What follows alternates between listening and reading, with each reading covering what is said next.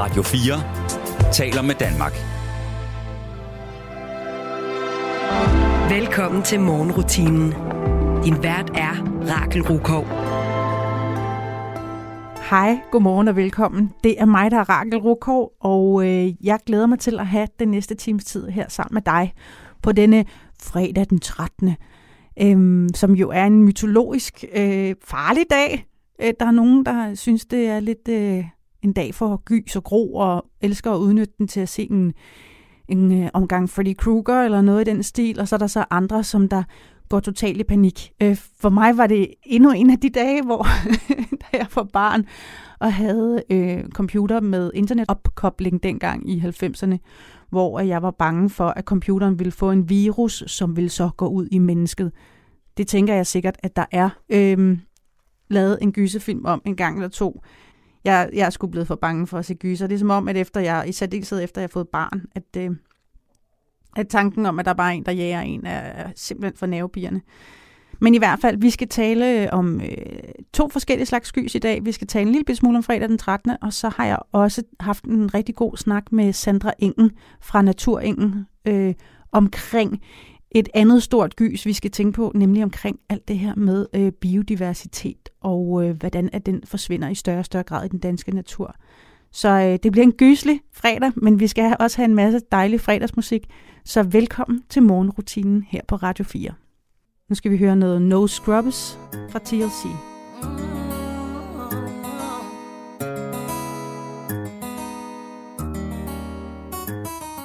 A scrub is a guy that thinks he's fly as. Always talking about what he wants and just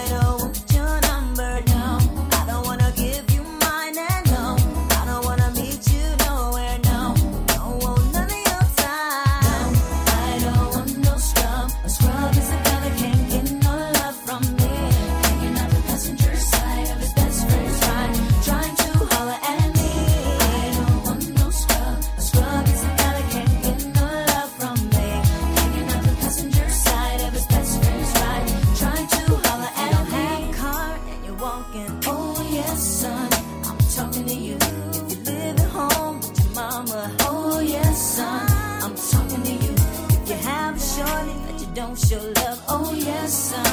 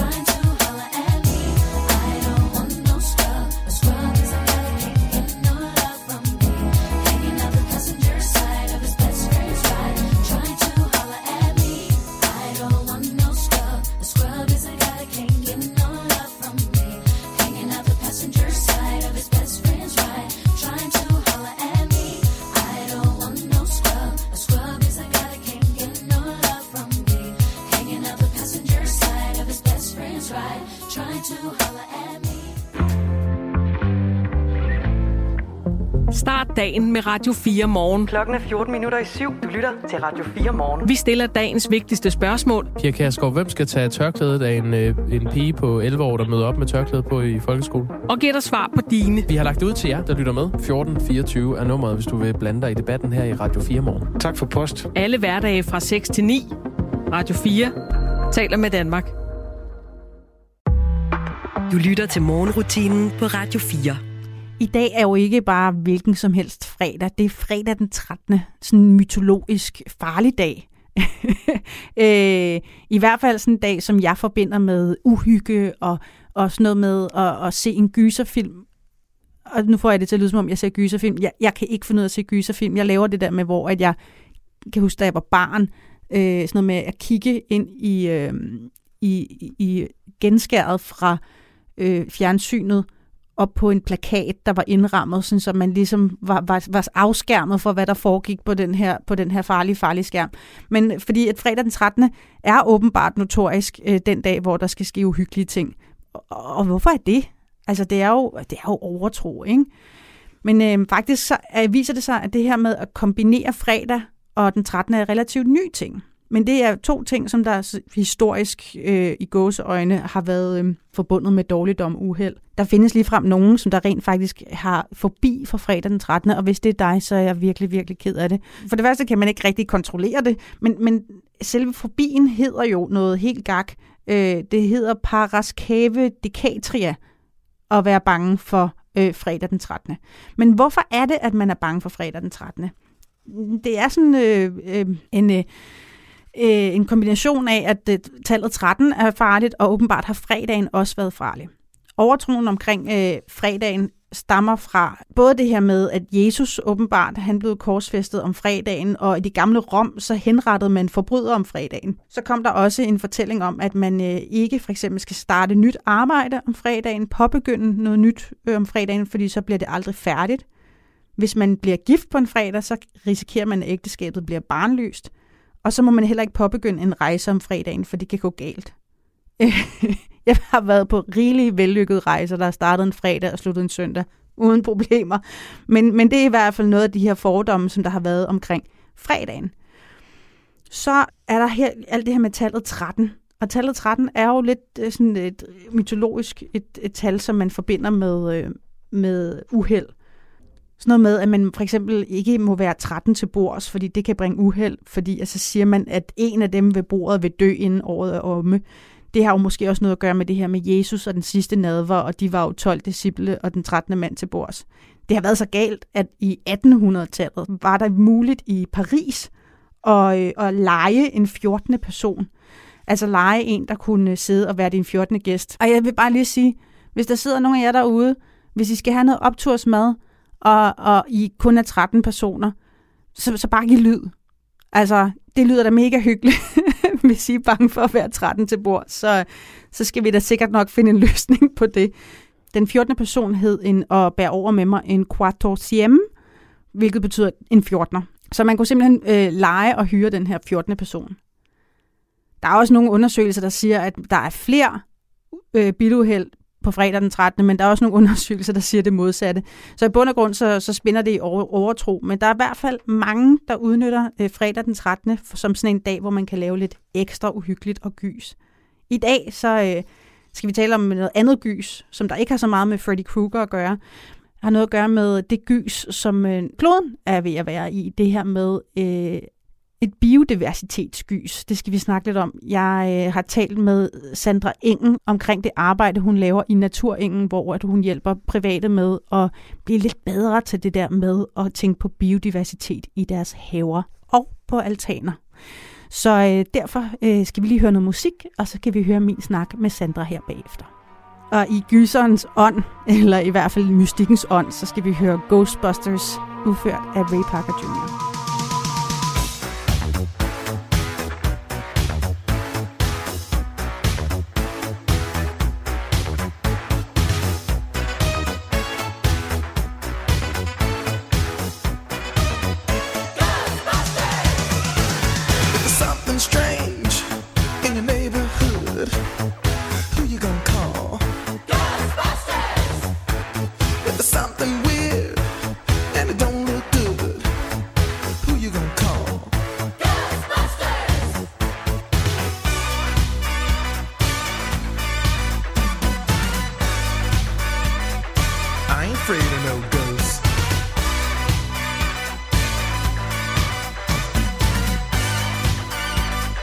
I ain't afraid of no ghosts.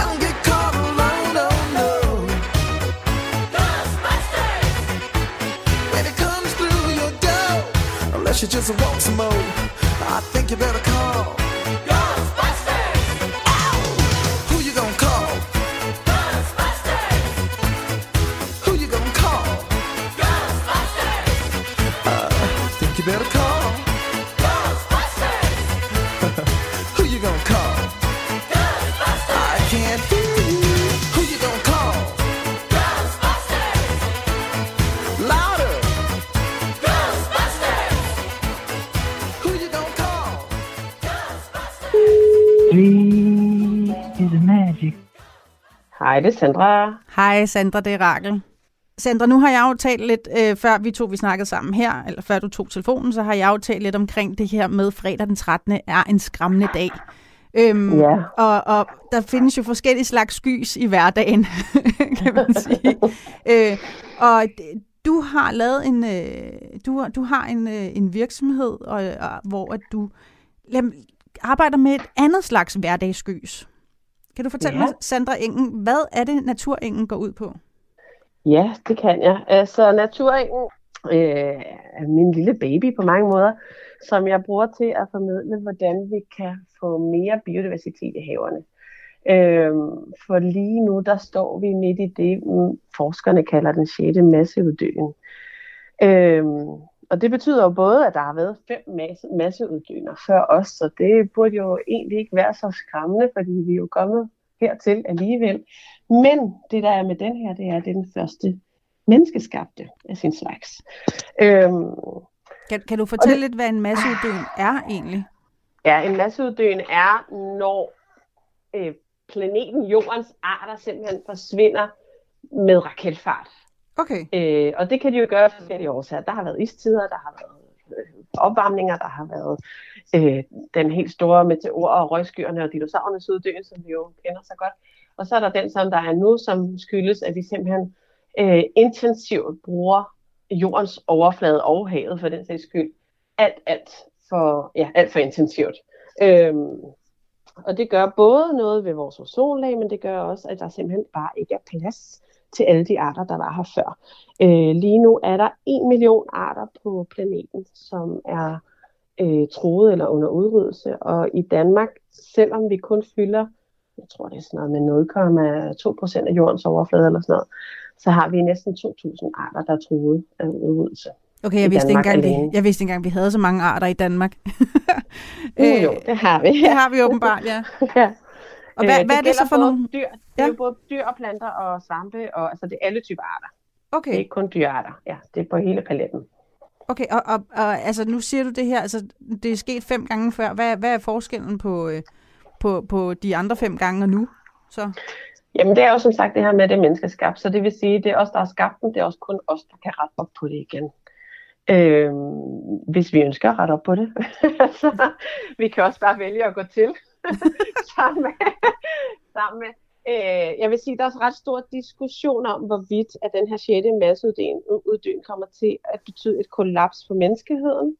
Det er ikke sikkert, det gør det, men det kommer i hvert fald til at fjerne kæmpe stor del af den skønhed, som vi nyder, nyder glæde af hver dag som mennesker. Altså det, som giver os poesi, det, som giver os glæde og farver og øh, inspiration og ro i nervesystemet. Altså det påvirker os, naturen påvirker os på alle mulige måder, som vi slet ikke ved nok om endnu. Øhm, det er lidt en tangent, vi kommer ud af nu, tror jeg, kan jeg mærke. Men, øh, men, men øh, ja, der, ja. Jamen, det er så fint. Hvad hedder det? Jamen, det kan, jeg- det, det kan jeg godt se, men, men altså, kan, kan jeg gå ud, nu, nu, nu sidder vi her i januar måned, så måske at, at føles alt lidt uddøende lige nu, når man er ude i naturen. der er masser af liv, ja. Ja. men men øh, hvordan, hvordan kan man sådan se i dag, øh, at, at der er øh, at der er tegn på den her uddøen? Altså, i Danmark er det faktisk meget nemt. Der skal man bare kigge ud af vinduet, fordi vi er det mest opdyrkede land i hele verden. Så alle de steder, hvor man ser en mark, øh, der kan man regne med, at der er udryddet øh, mange, mange arter. Øh, 30 procent, af, altså bare for, bare for at nævne noget meget håndgribeligt, så 35 procent af vores sommerfuglarter er, i Danmark alene er allerede uddøde. Nej. Jo, det er de, og der forsvinder nye hvert år. Der kommer også nogle enkelte til, fordi af vores varmegrader, altså der bliver simpelthen varmere i Danmark, så der flyver nogen ned ind sydfra, men det kan simpelthen ikke, øh, altså dem, som er uddøde lokalt, de er uddøde lokalt. Øh, og dem har vi, det er 35 procent af hele vores bestand, Nej. øh, eller artsbestand, kan man sige. Så det, jeg synes, vi kan gøre, øh, der er jo en masse, man kan gøre. Øh, de største træk skal tages politisk, men vi kan gøre en hel masse selv i vores egne haver. Det er det, jeg arbejder med naturingen. Ja, og, jeg, og det- skal vi lige høre noget mere om. Nu, nu blev den første blok her meget... øh, men det er godt at vide, ligesom, hvorfor det er, at vi skal, vi skal lave de her kampe, og hvad er det, du arbejder med. Vi hører lige noget musik her, og så, øh, så skal vi høre lidt mere om, hvad vi andre vi kan gøre, og hvordan du kan hjælpe os med det. Det er godt. Men først så tager vi noget musik. Ja. Vi skal høre Lucas Graham med Ordinary Things.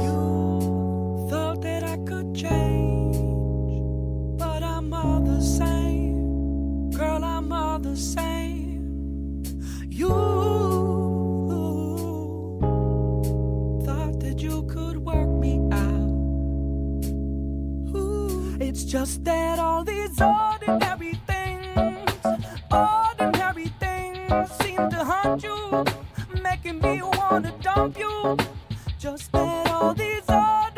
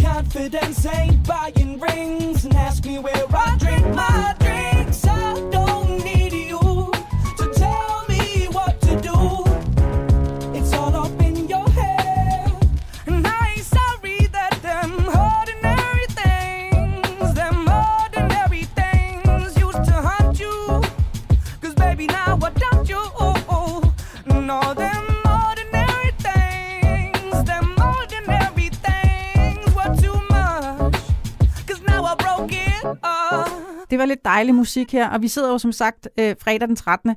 Øh, og, og taler om en lidt anden gyserhistorie, end man normalvis ville gøre i dagen, øh, dagen i dag. Fordi vi taler omkring øh, den her gyserhistorie, som der er ved at ske med vores biodiversitet. Øh, og derfor så har jeg fat i Sandra Engen fra Naturengen. Sandra, du hedder simpelthen Engen til efternavn. Det er mit navn, ja. Det er altså ret vildt, at, øh, at du har fået den gave. det må have hjulpet lidt at give dig en pejling om, hvad du, at du, øh, du skulle arbejde med. Men må jeg høre, hvordan fik du ideen til at be- ville begynde at, at arbejde med biodiversitet? Ja, altså ideen kom øh, meget klassisk historie nok ud af en masse frustration. Øh, jeg blev haveejer i 2015, hvor jeg flyttede ud af København. Og, øh, og så var der, ja, der var ligesom to tangenter af frustration. Den ene var, at jeg simpelthen ikke vidste, hvad jeg skulle stille op med den have. Øh, jeg prøvede bare at have den kort. Det var, det var ikke en prydhave, det var sådan en ret landlig have. Hvad Og, betyder det? En øh, prydhave? Hvad betyder en det? prydhave, Jeg ved det er- ingenting. Jeg er vokset op på tredje sal. Jeg ved ingenting. Ja, sådan noget. ej. altså en prydhave, det er sådan en øh, villahave, som der bare er anordnet i områder med masser af med e- eksotiske arter, altså blomster okay. Øh, og buske, og du ved, de blomstrer lige på de rigtige tidspunkter hen over året. Det er, ligesom, det er meget en arrangeret have. Meget sådan Lady Øhm, Hyacinth-agtig. Det er meget en britisk have Ja. øh, på mange måder. Øh, som, der findes selvfølgelig mange typer britiske haver, men sådan det er lige det, der dukker op i første. Ja. Øh, at a glance. Men øh, det var det her ikke. Det var sådan en ret landlig have, så der var i virkeligheden bare ret meget græs og nogle buske og sådan noget. Øh, så i starten prøvede vi bare holde græsset kortklippet, og det synes jeg var utrolig kedeligt. Den var ret stor, 1200 kvadratmeter. Øh, og øh, så prøvede jeg at sætte nogle stavter, og dem købte jeg bare i brusen eller på plantecenteret, og det hele visnede væk fra mig, fordi jeg i virkeligheden overhovedet ikke synes, det var interessant. Øhm, og jeg synes, mange af de her blomster, jeg satte i virkeligheden heller ikke var særlig kønne. Jeg, jeg, det var ligesom noget, jeg bare gjorde, fordi det gør man jo. Ja. Altså, jeg får en have, så skal jeg jo nok dyrke den, som man dyrker en have. Øh, som jeg har set i fjernsynet og set min bedstemor gøre det. Øhm, og så prøvede jeg ligesom at dykke lidt ned i det under min første barsel, og tænkte, hvad, hvad kan jeg gøre? Så fandt jeg så over de her spiselige vilde urter. Så tænkte jeg, yes, altså jeg er uddannet konceptmager, så jeg tænkte, det her det er et koncept, det trækker ned over min have. Øh, problemet er bare, at det ikke er mig, der laver mad derhjemme. Så, så, så de der urter, de blev aldrig spist. øh, men undervejs, som, øh, som, som, som jeg ligesom øh, læste om emnet spiselige vilde urter, så gik det op for mig, at vores øh, biodiversitet i Danmark er sindssygt trængt, og, øh, som vi jo allerede har talt om. Og, øh, og så var der ligesom noget, der bare gav mening for mig. Så tænkte jeg, yes, her er der faktisk noget, der gør det meningsfuldt for mig at dyrke have. Øh, og øh, nu var det ikke længere bare pryd. Nu kunne jeg faktisk gøre en forskel. Øh, og så øh, var det der, at øh, jeg, det tog noget tid, men jeg fik overbevist min kæreste efter noget tid, at jeg vi først kun skulle klippe græsset to gange om året, senere tre gange om året, og, øh, og udså flere og flere vilde urter, så plænen, altså så vi langsomt fik omdannet græsplænen til urteplænen. Okay og på et tidspunkt i min vidensøgning, der går et par år, hvor jeg nørder det temmelig meget på forskellige Facebook-fora og blogs og sådan noget.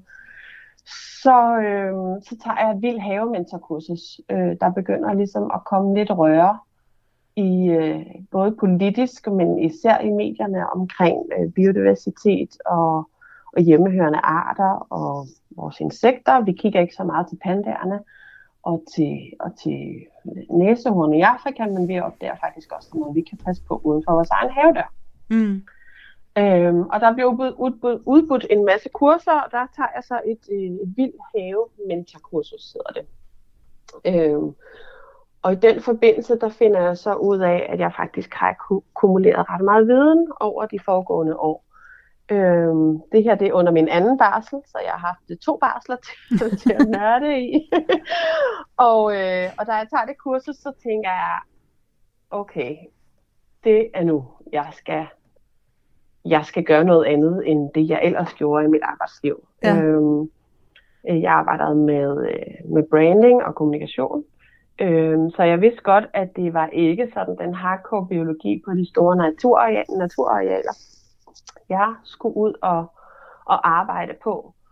Øh, men jeg kunne arbejde med at formidle det her med øh, biodiversitet i haverne til førstegangs haveejere. Og, øhm, og det blev springet, altså det kursus, øh, der gik to måneder fra det kursus, var der til, at jeg sagde mit job op og startede Naturringen.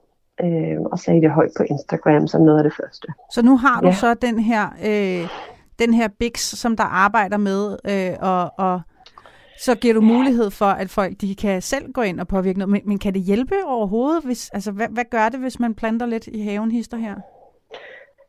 Altså, det kan gøre ret meget for ens private have. Øh, man kan diskutere, hvor meget det gør for den hele den store natur. Øh, det, det, altså, det store billede i Danmark. Øh, personligt tror jeg på, at hvis vi er haver nok, så kan vi ligesom med vores haver skabe nogle korridorer. Altså, øh, jeg må sige, nogle, nogle motorveje eller landeveje, via, altså, hvor, hvor insekterne kan bevæge sig via haverne fra et natur, stort sammenhængende naturområde til et andet. For det er det, de i virkeligheden har brug for, for at vi, altså hvis vi skal redde de 2.000 arter, der er truet i Danmark, så er det de store sammenhængende naturområder. Men der skal jo ligesom også være øh, nogle passager fra det ene naturområde til det andet. Og jeg ved ikke, om det er øh, en det er måske lidt idealistisk, men jeg tror på, at hvis vi haver nok, og hvis vi ændrer hele vores havekultur i Danmark, så kunne vores haver udgøre nogle af de her korridorer, som ligesom giver en safe passage øh, for insekterne fra et naturområde til et andet. Fordi de kan ikke bevæge sig over markerne. Der afstandene er simpelthen for store for en lille bi eller sommerfugl eller bille, eller hvad det kan være. Ja, og de her marker er jo Øhm. sprøjtet med både det ene og det andet jo. De er både sprøjtede, men der er simpelthen ikke, øh, der er jo mange insekter, der kun vil spise specifikke, altså pollen fra specifikke planter, eller nektar fra specifikke planter. Nå. Øhm, ja, så de her store monokulturer er nogle marker, vi har. Det er i virkeligheden, der er der, de, dem, der udgør et stort problem, fordi der simpelthen ikke er øh, vilde planter nok, eller ukrudt sagt med andre ord, nok på de her marker, til at, at de simpelthen kan, kan, flytte sig fra et areal til et andet. De bliver simpelthen sat skak mat. Øh, og derfor så, så bliver de rigtig skrøbelige, de her arter, og, og, og, og troede, altså, og bliver troet, ikke? Altså deres, Ja. deres eksistens bliver troet, ja. Øhm, men, men det har også noget at gøre med, øh, grund til, at jeg også gerne vil formidle og give nogle konkrete tips til, hvordan man får mere biodiversitet i haven. Ja, simpelthen også bare fordi, det er en anden måde at dyrke have på. Det er meget federe, helt objektivt set, selvfølgelig. Ja, okay. Fedt. øh, men det bliver simpelthen bare meget federe at gå i haven, når man åbner øjnene for, hvad der er derude. Øhm, tidligere har vi ligesom haft den her kultur med, at vi kigger kun på planterne, og, og alt, hvad der bevæger sig på planterne, det er, det, det er uhumsk. Altså, det er noget, ja. Vi skal af med. Øhm, Men, men det, det, det, det vil jeg rigtig gerne høre lidt mere om. Vi skal lige høre noget musik her, og så tager vi lige snakken om, om, om den lokale, øh, hvad vi kan gøre lokalt, øh, både på haver og øh, i altaner. Øh, Men, Ja. øh, men vi hører lige noget musik, og så vender vi lige tilbage med Sandra. Det bliver Kid med Buongiorno. Det er blevet sent, ja yeah. Du er blevet træt, ja yeah. Hop bag på cyklen, jeg kan vise, før du skal sove, ja De blikker holdt mig hen Derfor er jeg blevet så længe Du mangler mønt på lommen Vi to mangler ingenting Buongiorno, ordno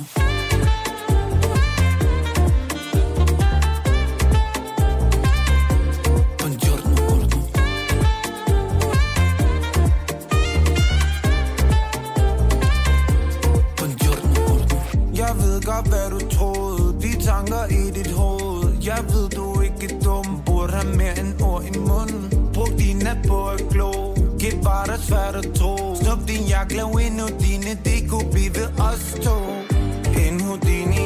Lad dem tro, du er billig. Det du vil udnytte Har jeg altid kunne mærke var rimeligt. Ja, de vil snakke om mig.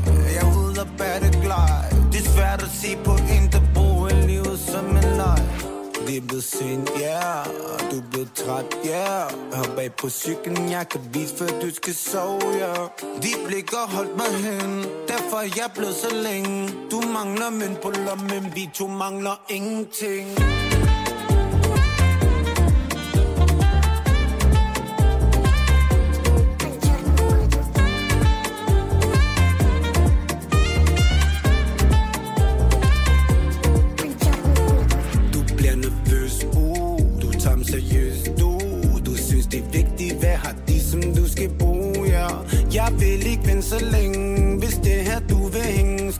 jeg min endnu dini, det kunne blive os to.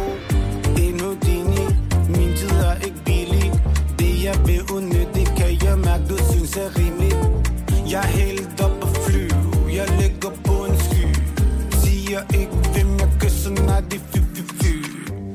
sent, ja yeah. Du er blevet træt, ja yeah. Hop bag på cyklen, jeg kan beat, før du skal sove, ja yeah. De blik har holdt mig hen Derfor er jeg blevet så længe Du mangler mønt på lommen Vi to mangler ingenting Buongiorno, ordno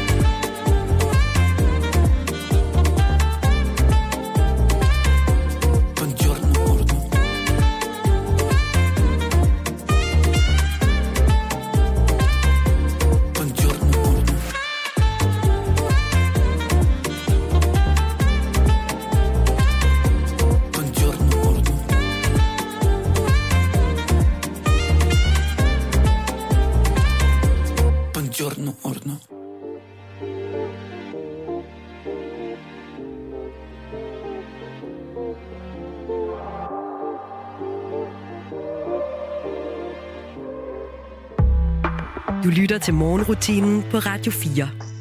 Vi er tilbage her med Sandra Engen fra Naturengen. Jeg, jeg kan stadig ikke komme over, at du hedder Engen til efternavn, og, og det er jo bare så, så genialt.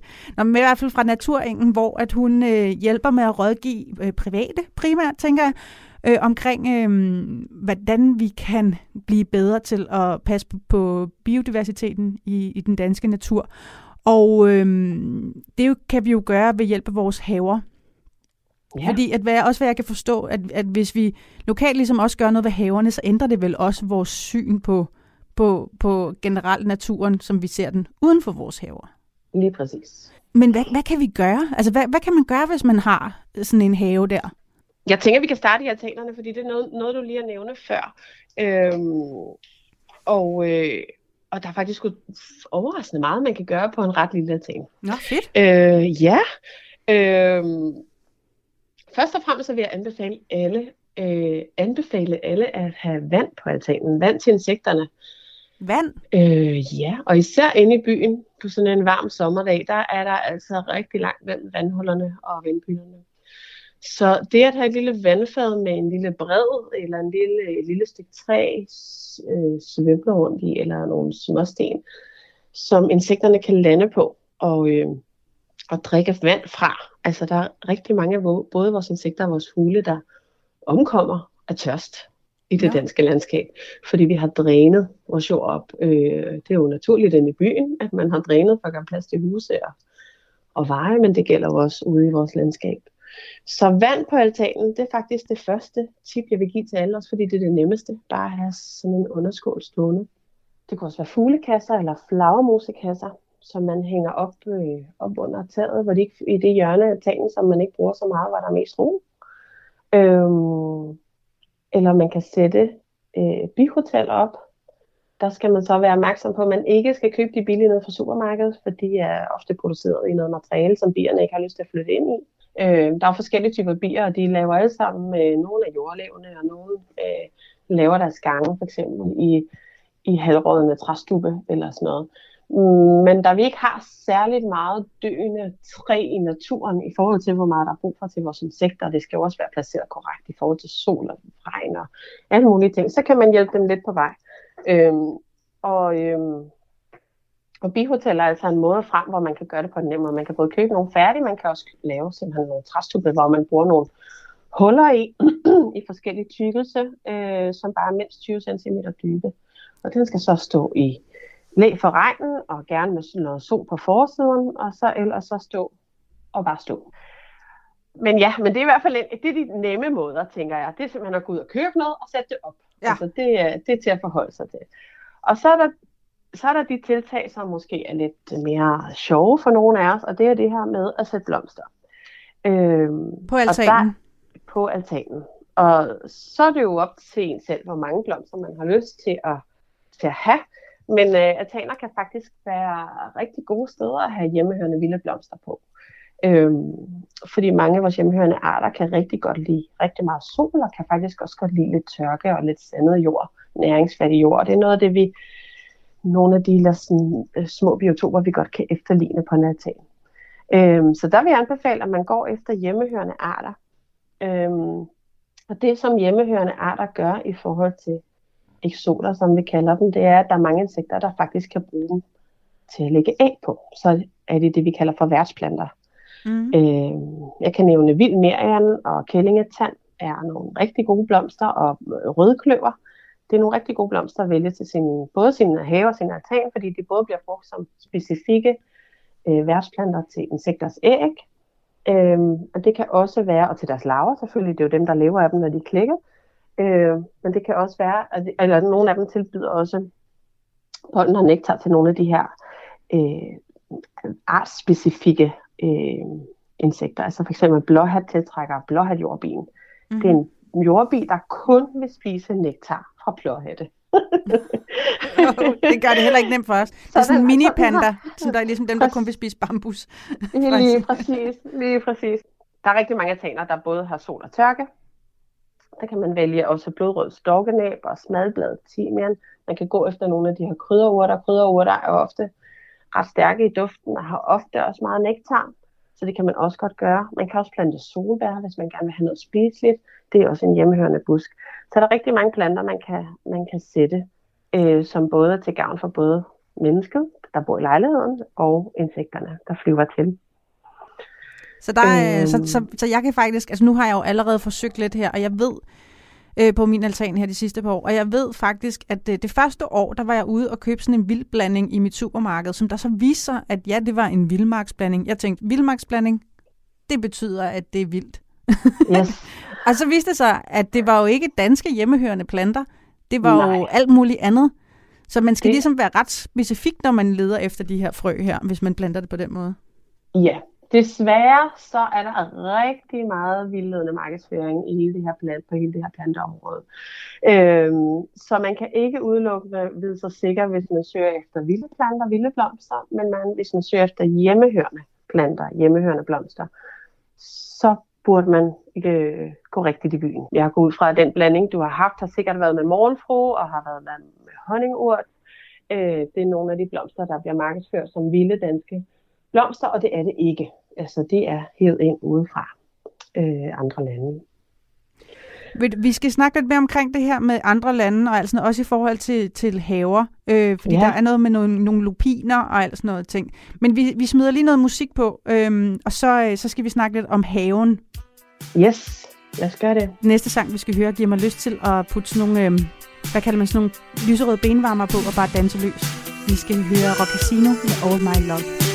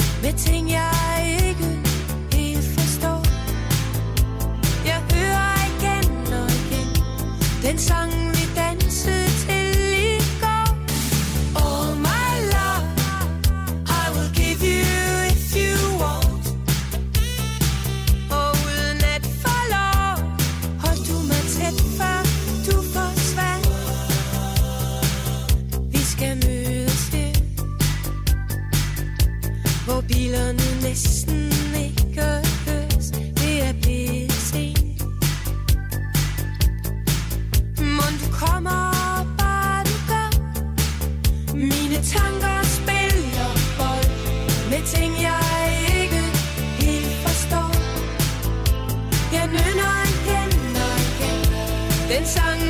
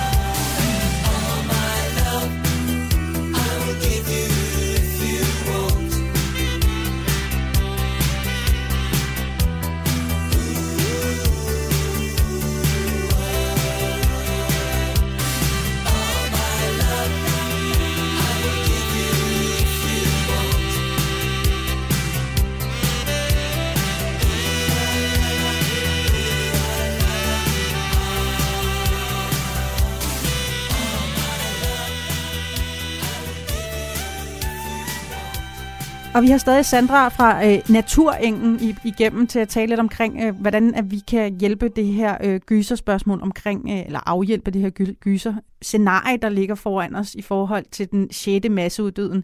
Det er i hvert fald noget, som der er lidt mere skræmmende end tanken. Nej, det er ikke mere skræmmende, fordi tanken om en eller anden, der gemmer sig i en brusekabine, kan stadig skræmme mig. men, men jeg synes også, det her det er ret, ret øh, nervepirrende. Men Sandra, øh, vi har talt lidt om altaner, vi har talt lidt om, om, hvorfor man skal gøre det her.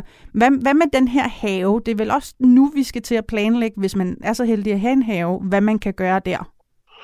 Ja, man kan både planlægge, men man kan også gå ud og gøre en masse ting i sin have allerede nu. Har man ikke et øh, vandhul i sin have allerede, så er det en rigtig god idé øh, nu at begynde at tænke over, hvor man kan anlægge et. Fordi liv, vand i haven er noget, altså det er alfa og omega for at tiltrække mere liv. Og der taler vi både insekter, men også små pattedyr øh, og krybdyr og padder. Der er rigtig mange, der er bange for at have vandhuller i haven, hvis man har børn. Øh, men så er det gode, at et godt vandhul til dyr øh, er et vandhul, som har, har en ret bred bred. Man kan sagtens lave et vandhul, der for eksempel er fyldt helt op med marksten. Kan man ikke overskue det store projekt med et stort vandhul, så kan man også grave en stor murbalje ned, fylde den med sten, fylde den med vand, plante nogle vandplanter, i, i, øh, som hjælper med at holde det rent i, øh, i kanten, som selvfølgelig også skal være hjemmehørende af de her vandplanter. Øh, det er jo sådan et, et planlægningsarbejde, man kan gå i gang med nu. Øh, har man ikke slået sit græs, er man allerede gået lidt i gang med at forvilde sin have, eller bare ikke har nået det, fordi man er børnefamilie eller noget andet, så er det også en rigtig god idé at få slået sit græs her senest i februar måned. Først og fremmest vil jeg foreslå alle, der gerne vil have mere biodiversitet, det er simpelthen at omlægge den grønne plæne til en urteplæne. Man skal stoppe med at gøde den, man skal stoppe med at gifte den. Øh, kan man nøjes med at slå den tre gange om året, så er det rigtig godt. Jeg vil også sige, øh, nu, jeg, jeg bemærkede øh, i en øh, park i København øh, for ja. nogle år siden, at de øh, begyndte at eksperimentere med det her, og så fordi at der var nogen, der var begyndt at, at, at klage over, at det så usøjneret ud, eller u, utjekket ud, slog de sådan nogle striber i sådan, s- nogle striber i, i græsplænen, sådan, så man kunne se, at det var ligesom noget, der var øh, blevet plejet og passet. Og for en græsallergiker som mig, så skal, synes jeg endelig, man skal gøre alt, hvad man kan for at slippe af med den der græsplæne der.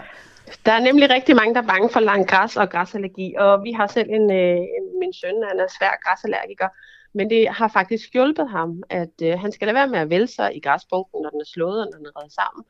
Men det har faktisk hjulpet ham det her med, at vi har øh, mindsket mæng- mængden af græs. Altså, det tager et par år, men jo flere blomster, der kommer i plænen, jo mindre plads er der til græs. Øh, men det her med stier er en rigtig god idé. Det gør, gør det også mere, øh, det indbyder ligesom til, at man kan gå ud af de her stier og kigge på alt det liv, der så kommer i det her. Det er rigtig sjovt at gå, gå i have med, med børn, for eksempel, når man har, når man har langt græs.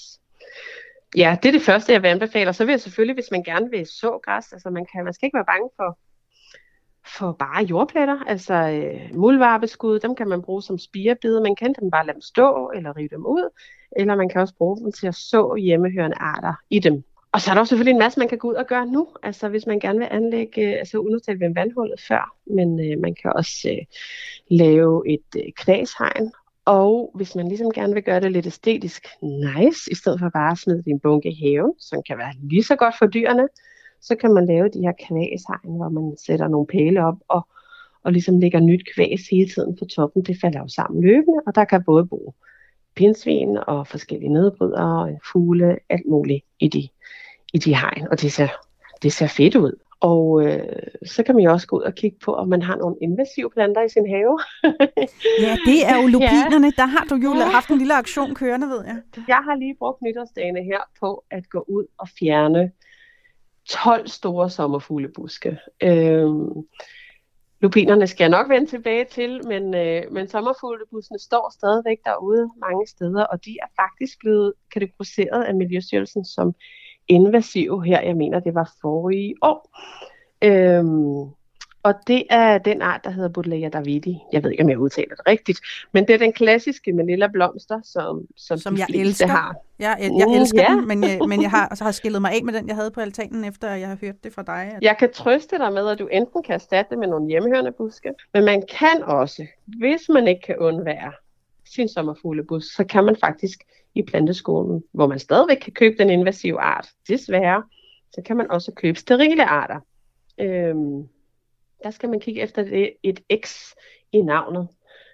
Okay. Øhm, så det kan man gøre, hvis man simpelthen ikke kan undvære sin sommerfuglebuske og sin sommerfuglmagneter. Når der kommer planter som for eksempel sommerfuglebusken og lupinen, mangebladet lupin, øhm, som trives rigtig godt, så fortrænger de, fordi de er så livskraftige, så fortrænger de alle vores hjemmehørende små øh, nøjsomme arter, som ofte øh, vokser helt nede ved jordoverfladen. Så de smider ikke- dem faktisk ud på en eller anden måde. De smider dem simpelthen, de skygger dem væk. De spreder sig, og de har pælerod, de er svære at komme af med, når først de er der. De har rigtig meget plantemasse, øh, som skygger alt under dem væk, simpelthen. Øh, men det er jo lidt et problem, fordi den er så insta-worthy, ikke? Mm. Øh, alle på Instagram, hvor jeg selv begår mig, elsker lupiner. Øh, men, øh, men så er det jo godt, at man øh, nu har fået øh, lov af mig til at gå ud og plukke alle de lupiner, man kan i grøftekanten. Og sætte dem hjem i vasen, og så smide dem med, øh, med, med husholdningsaffaldet til forbrændingen. På den måde kan du få en pæn buket til Instagram, og du kan samtidig også redde naturen ved at nappe en lupin eller to eller syv. Sandra Engen, jeg vil sige tusind, tusind tak. Øh, og for at du ligesom kunne øh, fortælle os lidt om, at den virkelige gyser i virkeligheden er lupinen og, og sommerfuglbusken, og ikke Freddy Krueger. Øhm, ha' en rigtig dejlig dag, og, og tak fordi, at, øh, og, og jeg vil ønske dig alt muligt held og lykke. Jeg glæder mig i hvert fald til, at jeg skal igen dyrke min eng op på fjerde sal. Øh, tak. Vi, øh, vi tales ved en anden god gang. Og, øh, tak fordi jeg måtte være med. Vi tales ved. Det gør vi. Hej.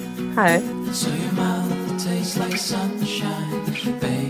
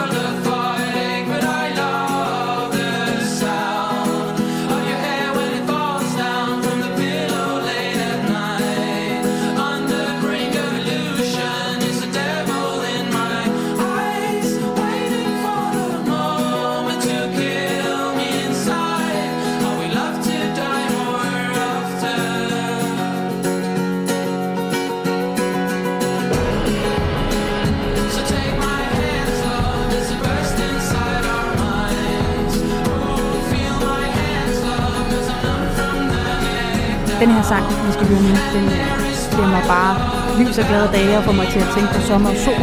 Det er Jackie Wilson med Higher and Higher.